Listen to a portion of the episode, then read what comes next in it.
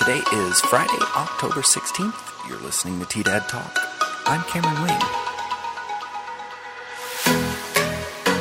Today in the news, local football kicks back into gear, and in the state, NCAA announces Colorado to host March Madness in the not too distant future.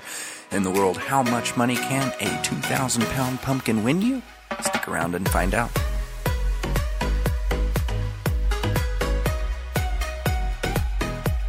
Support for today's podcast comes from the Chronicle News Media Group, presenting their free business marketing service Project 360 to help reconnect businesses with their audiences. For more information, call 719 846 3311. All T Dad Talk episodes are produced by the Chronicle News Media with additional support from T Dad Radio. Tune in at tdadradio.com. Okay, let's jump into today's weather. Sunny skies today with a chilly start and highs settling in the mid 60s for most of southeastern Colorado. Tonight will drop down to lows around 40 degrees. For the weekend, our beautiful bipolar state will take us up to 80 degrees for Saturday's high, then coming back down to highs in the lower 60s on Sunday. Enjoy the roller coaster. Now, here's the news.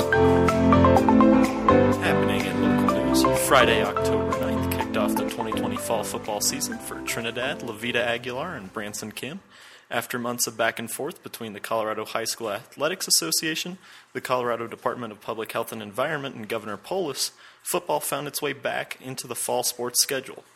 In late September, Las Animas County football teams began their preseason football practice for the newly reinstated fall football season. With only two weeks to squeeze in nine mandatory practices before the first game, coaches and players scrambled to install offense and prepare for the season. For a deeper look, visit the Chronicle News website or pick up a copy of today's issue for the full article. This is Finn Warner reporting for the Chronicle News. Happening in the state, college basketball teams take note. Start your conditioning now. The NCAA men's basketball tournament is coming back to the Mile High City. NCAA announced Wednesday the Mountain West Conference and Pepsi Center will team up to host games in the first and second rounds in 2023 and 2025. In 2017, Pepsi Center was named the host of the 2021 March Madness West Regional for Sweet 16 and Elite 8 games. The three tournament appearances in Denver will mark the fifth, sixth, and seventh time that the Mountain West Conference and Pepsi Center have hosted March Madness events. They previously worked together during the first and second rounds of the men's tournament in 2004, 2008, 11, and 16. In addition, they hosted the NCAA women's basketball tournament Final Four in 2012. A little autumnal news today as a 2,350 pound pumpkin called the Tiger King has been named the winning pumpkin in a competition. CNN recently reported Travis Gienger of Minnesota, who grew the pumpkin, told CNN he felt honored to win after he decided to enter the contest in Northern California since it's known as the Super Bowl of pumpkins. He took home $16,450 in winnings for first prize in the pumpkin growing competition, or $7 per pound by the pay by pound system.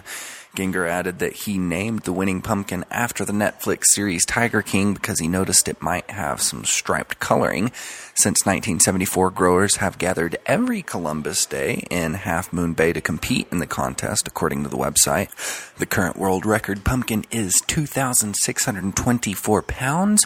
Mathias Willemijns of Belgium set the record on October 9, 2016 at the Giant Pumpkin European Championship in Ludwigsburg, Germany.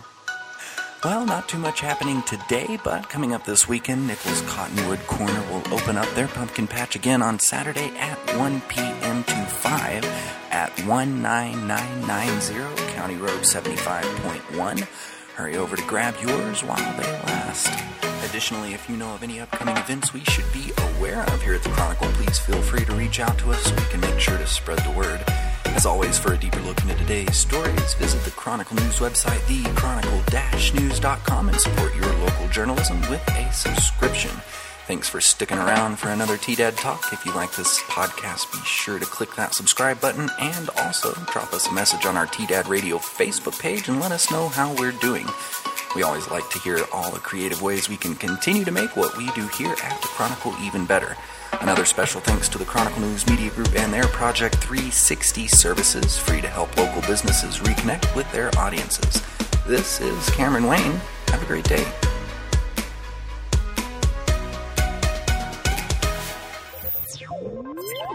This is Chronicle News Media.